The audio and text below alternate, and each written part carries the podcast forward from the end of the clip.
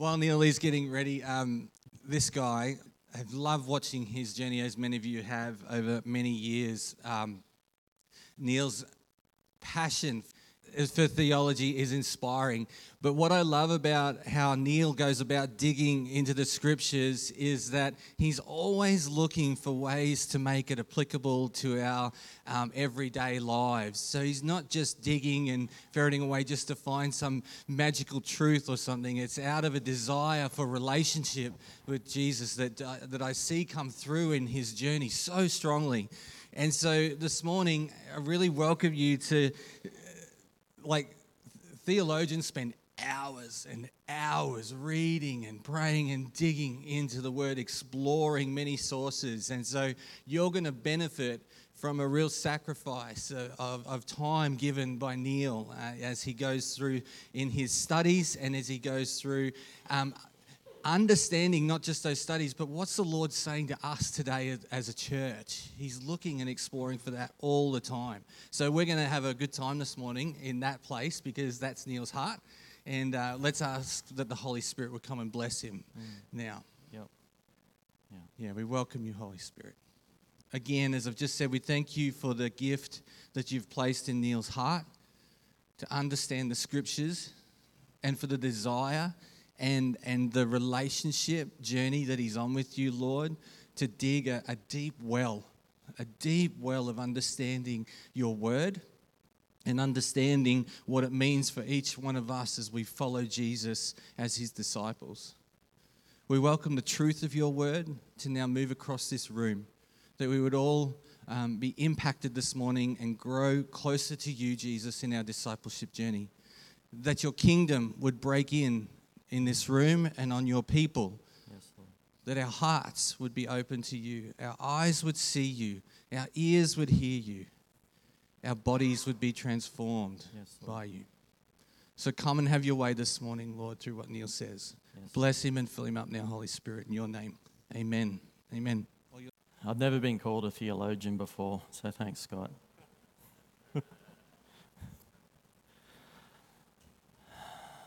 And um, David spoke about the heart just before. So, what I'm preaching today is kind of like a heart message. Okay, I hope you hear that because Kirk has been doing a series on kingdom generosity. Okay, and he, when he asked me to speak, he just said, You know, can you finish up this series? And I'm like, Okay, great you know, and so hopefully you'll hear it all from a different perspective. Um, because obviously Kirk's done a great job, you know, and I'm just here to put the full stop at the end of the sentence. Okay? Um, just emphasize what he's done. He has done a great job at freeing us from expectations, from tithing expectations, okay, that possibly we may, maybe may have been taught in the past and hopefully, He set a lot of things that set us free. Free for some people. For example, He said, You are free from having to tithe. It's not a requirement. It was under the old covenant, but not under the new. And that might have been controversial for some of us. Okay? And that might have been, you know, some pressure that we've felt in the past. You know, and some other teachings that kind of say if we don't bring the tithe, we're robbing God. Okay, so we're going to look at some of these things a little bit more.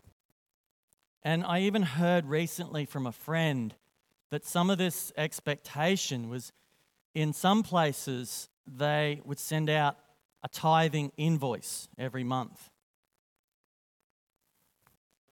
So hopefully, we're going to just continue freeing us from these expectations. And we're going to look deep into Scripture, um, and hopefully, you understand it. If I, one of my goals, I guess, is to try and take complex scriptures, understandings, and try and make it simple. Okay? If I haven't done that, I haven't done my job very well. So that's my my goal today. So we're going to look at those passages, you know, like deep in Malachi. um, you know, where it talks about us robbing God, and we're going to try and bring some good understanding to that. Another thing Kirk said was be content with your pay. Ouch. That was a big one for me, okay? Because I was saying to Kirk, look, I have been, going back a few years first, um, you know, I was on a good income, sizable saving, and now over the past few years, all of that's been dwindled away significantly. And I look around and I see all these companies, you know, raising their prices. And it's like, what's going on here? you know? And I have been angry in my heart towards, you know, several companies, you know, for raising prices for basic supplies and things like that. And then Kirk comes along and says, be content with your pay. And it was like, I know that's in scripture, but it was like, it was like, it hit my heart. And I realized I had to be honest with myself, and I was not happy. but, you know, I needed to ask the Holy Spirit for help to be content with my pay. So there is some hard work, you know, that we have to do in order to live a kingdom generosity lifestyle. But we have the Holy Spirit to help our hearts and to help us. Now, Hebrews says the new covenant is a better covenant.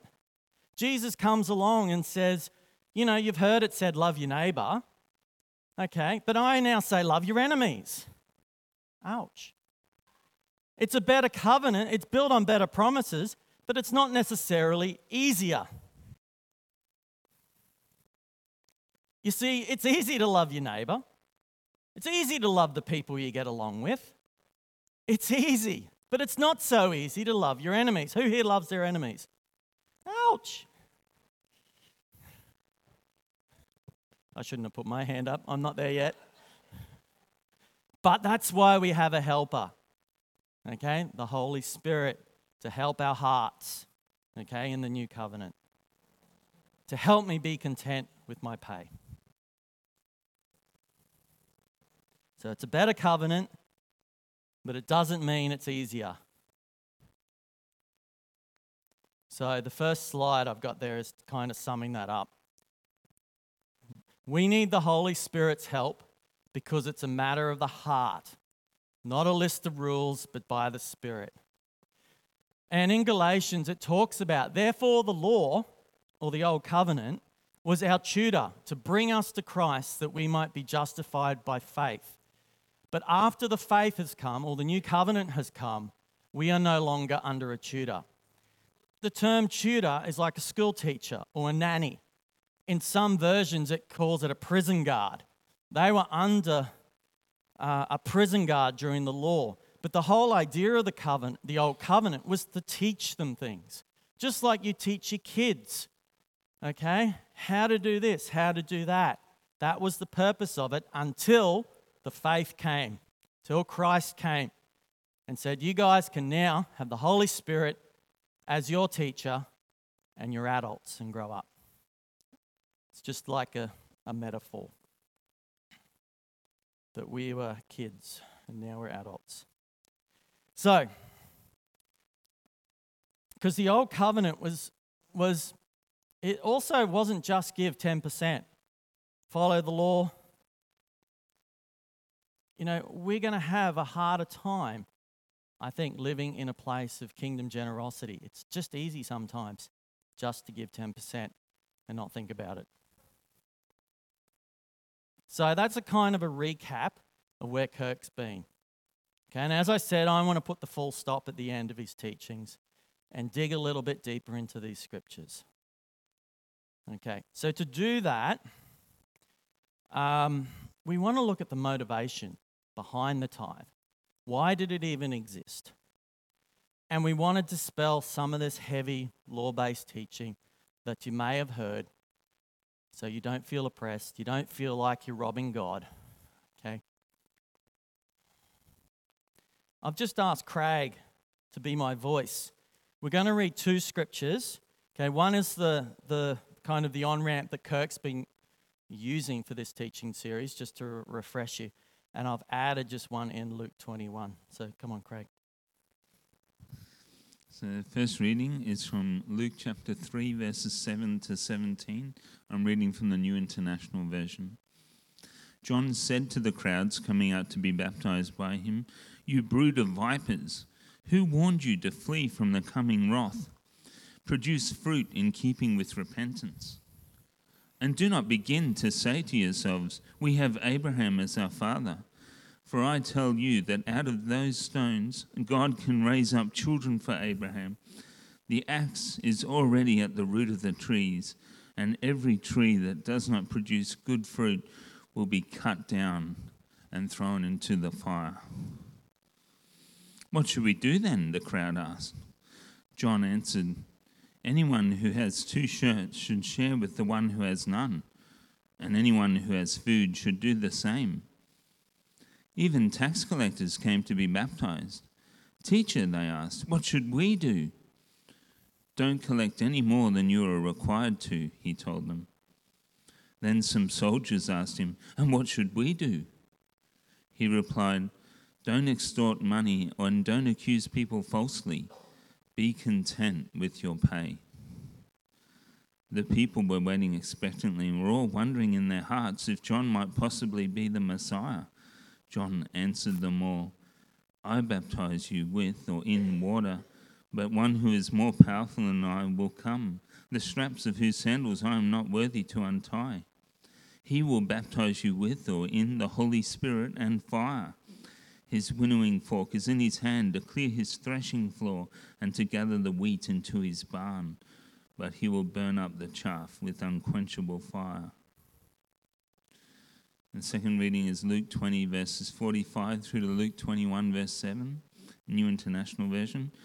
While all the people were listening, Jesus said to his disciples, Beware of the teachers of the law. They like to walk around in flowing robes and love to be greeted with respect in the marketplaces and have the most important seats in the synagogues and the places of honor at banquets. They devour widows' houses and for a show make lengthy prayers. These men will be punished most severely. As Jesus looked up, he saw the rich putting their gifts into the temple treasury. He also saw a poor widow put in two very small copper coins.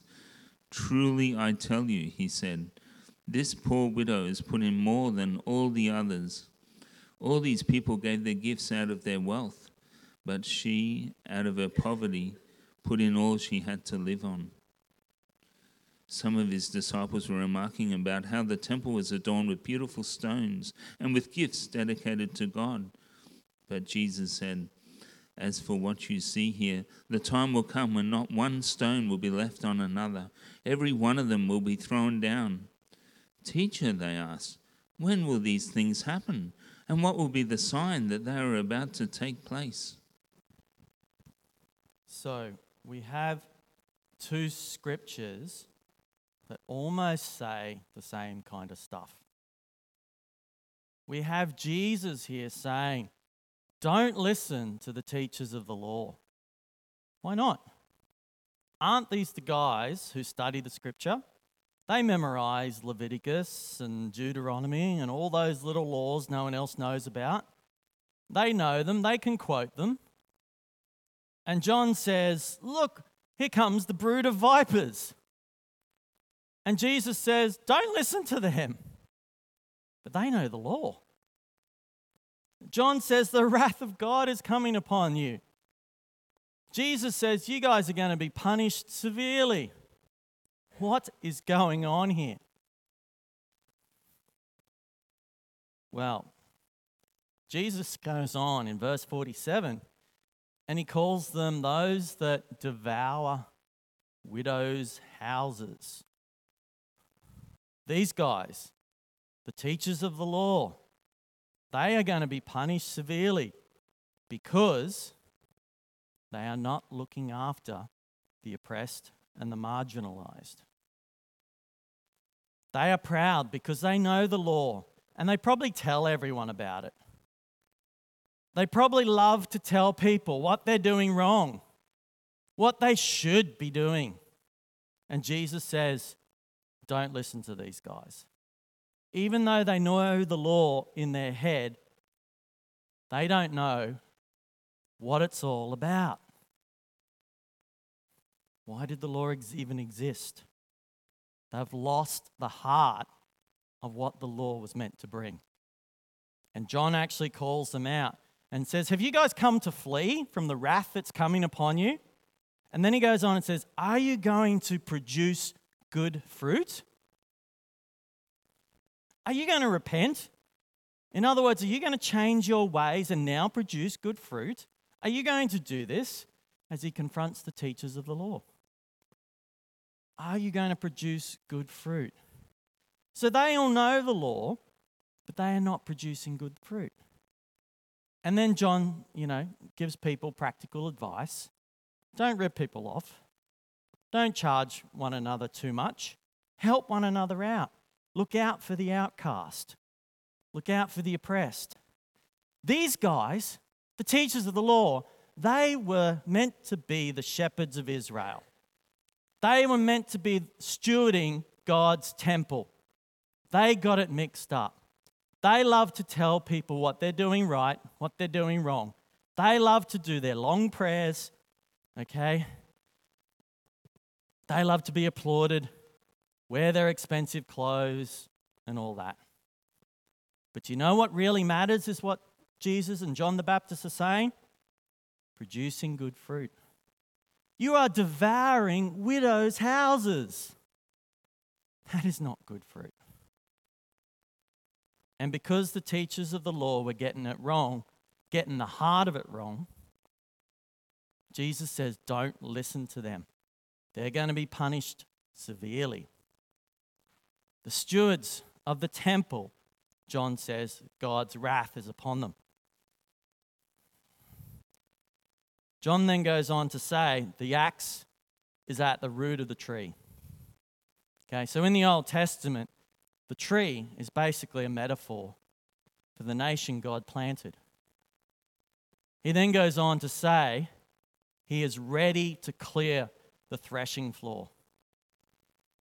Do you know where the threshing floor is? Verse 12 says, He has a winnowing fork in his hand. He is about to gather his wheat into the barn and burn up the chaff with fire. You know where his threshing floor is?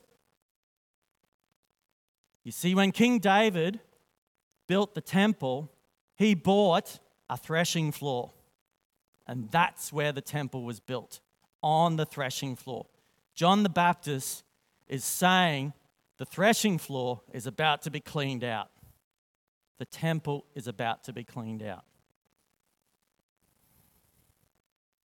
The owner of the temple, God, is coming to sort out the wheat from the chaff, the good from the bad. And John prophesies to these Pharisees Have you come to flee from this? Are you going to change and produce good fruit? Or are you going to continue to devour the widow? The temple system, which was set up to support what was going on, is now being used to oppress the poor, the foreigner, and the widow. And Jesus and John the Baptist in these scriptures are challenging that because it was never meant to be like that. The temple system had become corrupted, but it was meant to be a place of refuge. Let's look at a couple of Old Testament scriptures.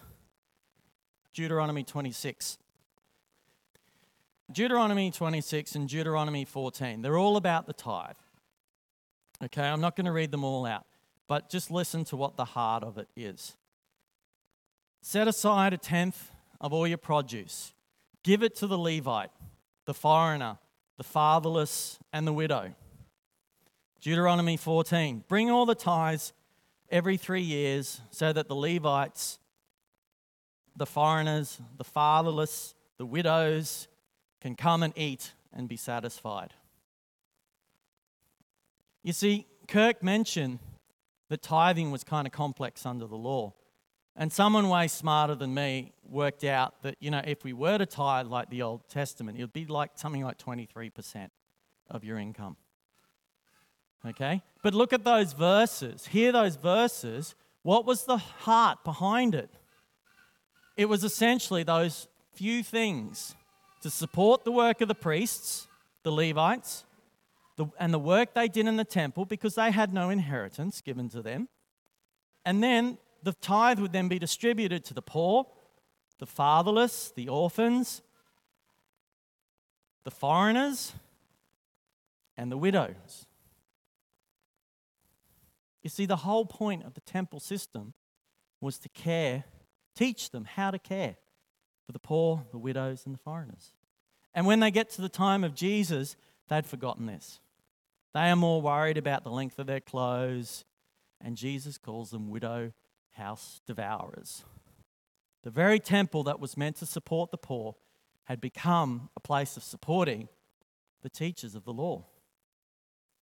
And this is why God is at the threshing floor. Now let's look at Malachi. And this will bring this all together. So, this is that scripture that talks about us robbing God. You see, we may have heard this scripture, and this might have been kind of cherry picked out of the context, you know, because people at this time were not bringing in the tithe. And maybe you've heard, don't tithe. Uh, sorry, if you don't tithe, you're robbing God. Well, God's not short of money, for starters. Okay? God's not short of money. Second thing is, this is Old Covenant. The third thing is, it's taken out of context. So let me give you some context. Now, we're not going to read the whole thing, but I would encourage you go read Malachi 2 and 3, and you'll understand the context of what's going on here. So it starts off in Malachi 3 I will send my messenger who will prepare the way before me. Then suddenly the Lord you are seeking will come to his temple. The messenger of the covenant, whom you desire, will come, says the Lord Almighty. But who can endure the day of his coming? Who can stand it when he appears? He will be like a refiner's fire or a launderer's soap. He will sit as a refiner and purifier of silver. He will purify the Levites and refine them like gold and, and silver. Do you hear the similar themes here?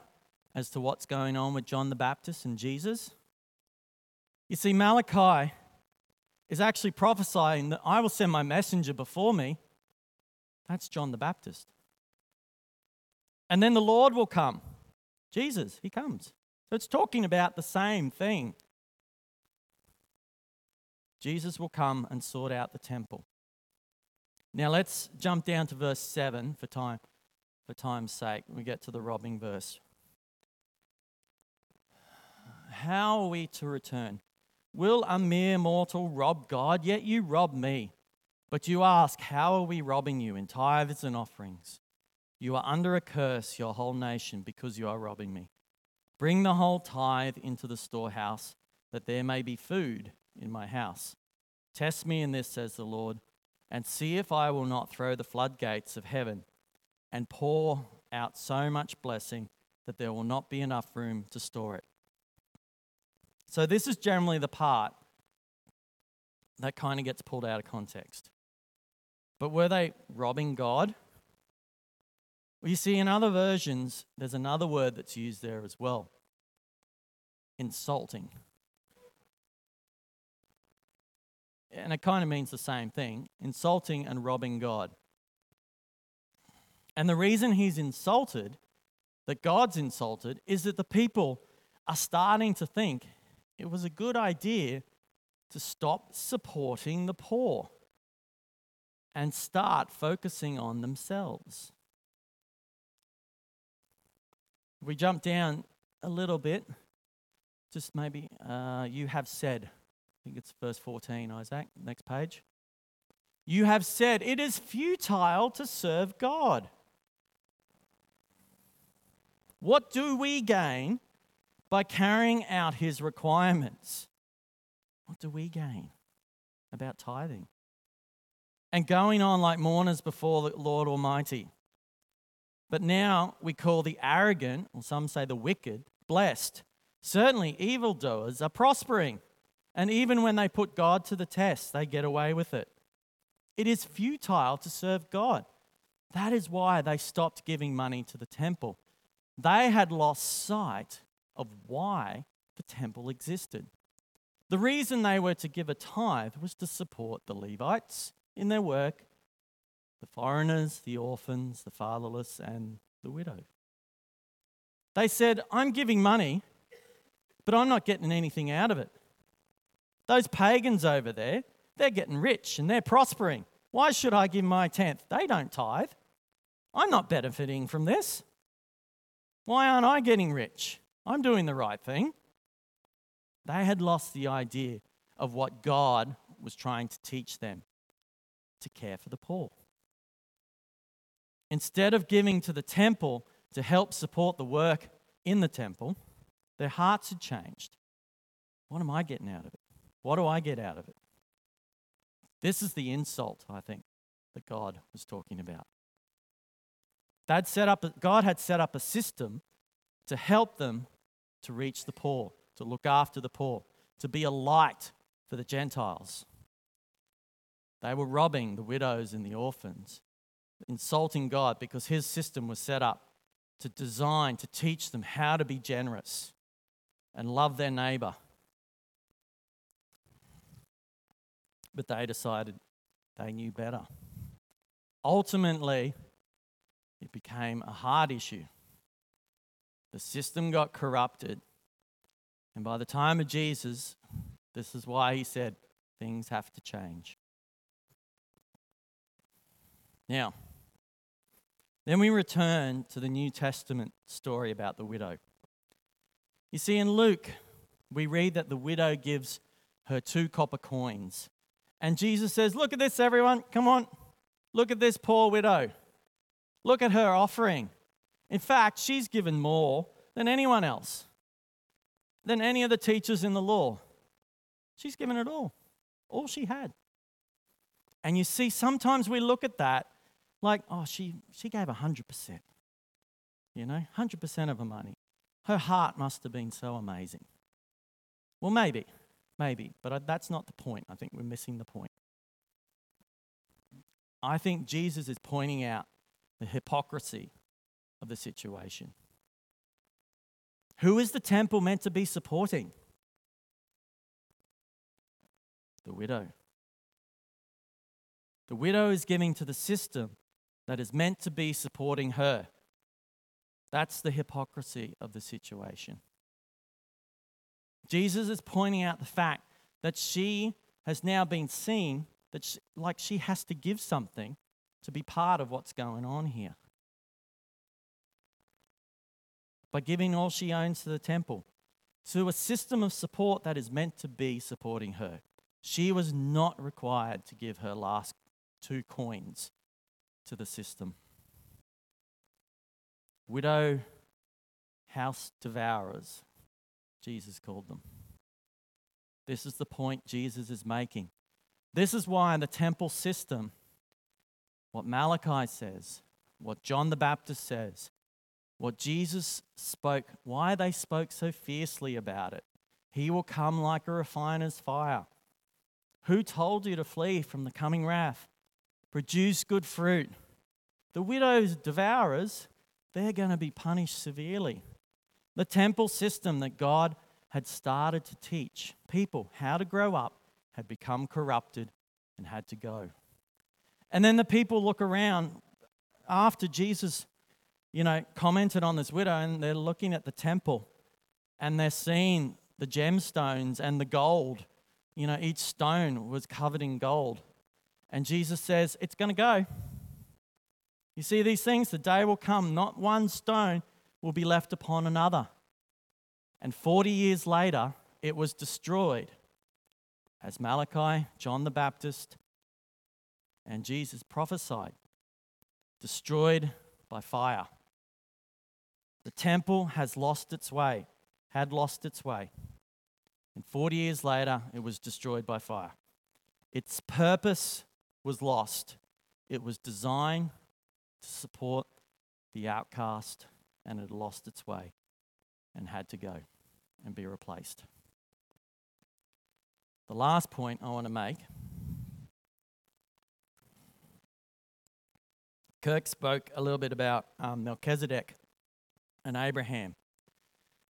And you may have heard kind of this concept that if you give your 10%, you'll get a blessing in whatever form that blessing takes. Um, I'll leave that up to you. But you give 10% to the church and you'll get a blessing. So you give first and then you'll get a blessing. So Abraham and Melchizedek. All right? Did Abraham get blessed before he gave the tithe or after he gave the tithe? You guessed it. Before. Melchizedek, the high priest, came out and blessed Abraham. And after that, he decides to tithe. There's no, Abraham had no requirement to give a tithe. Remember that this was 430 years before Moses, before Mount Sinai, before the law. So this is no law before Moses. Okay? This is kind of like how we live now in the new covenant. Abraham gave out of his generous heart not under a requirement of the law. In other words, you'll get blessed whether you give your tithe or not. It's not a formula, it's this it's your heart, okay? God will bless you whether you bring a tithe or not.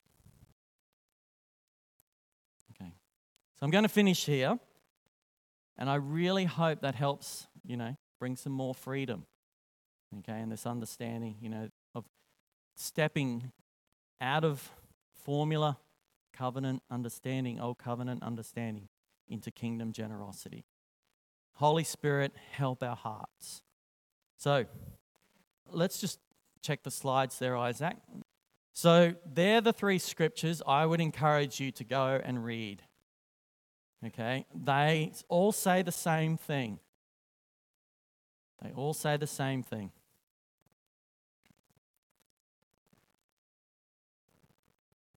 So I'm just going to summarize what I said.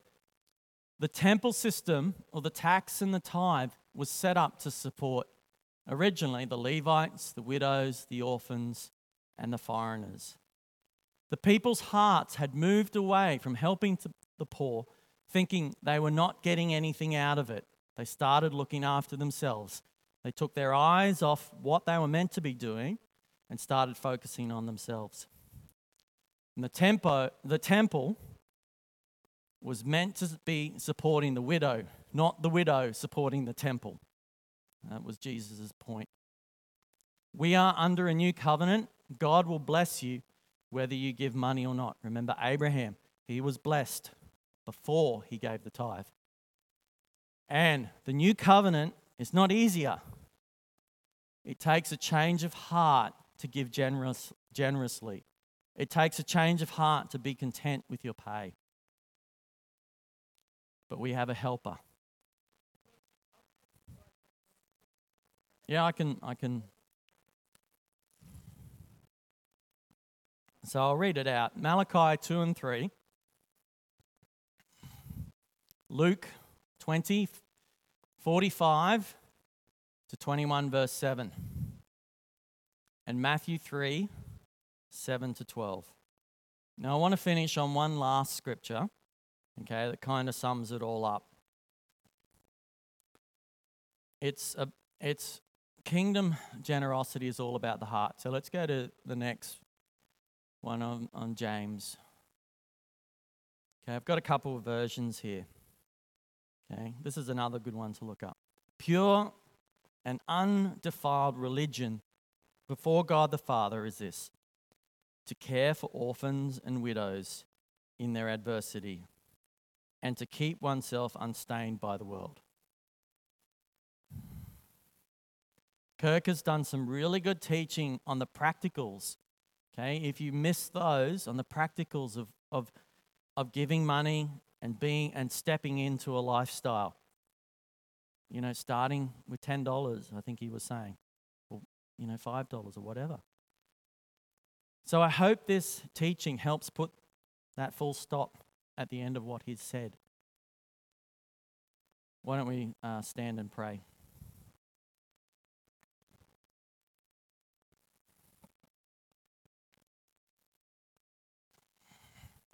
You know, I think the invitation for this morning is that if you need that helper, that Holy Spirit, you know, to step out of what you've been under, that you're robbing God, or you're you're not you know you're not getting a blessing unless you tithe. We want to step out of that and step into a heart generous way of living. I think that's you know what we want to pray for and what I'm going to pray for now. So, Holy Spirit, we welcome your presence and your guidance. We thank you that you have set us free, that we have stepped into faith under you, Lord. You gave us a new covenant to love one another based wholeheartedly on how you loved, not based on the condition of our heart, to help us love our enemies, to help us find ways to love people with or without our money, without our finances. We want to be good stewards. We want to be good Christians. Okay? We welcome the souls that you want to send to this place. We welcome the foreigners, the outcast into our hearts, Lord.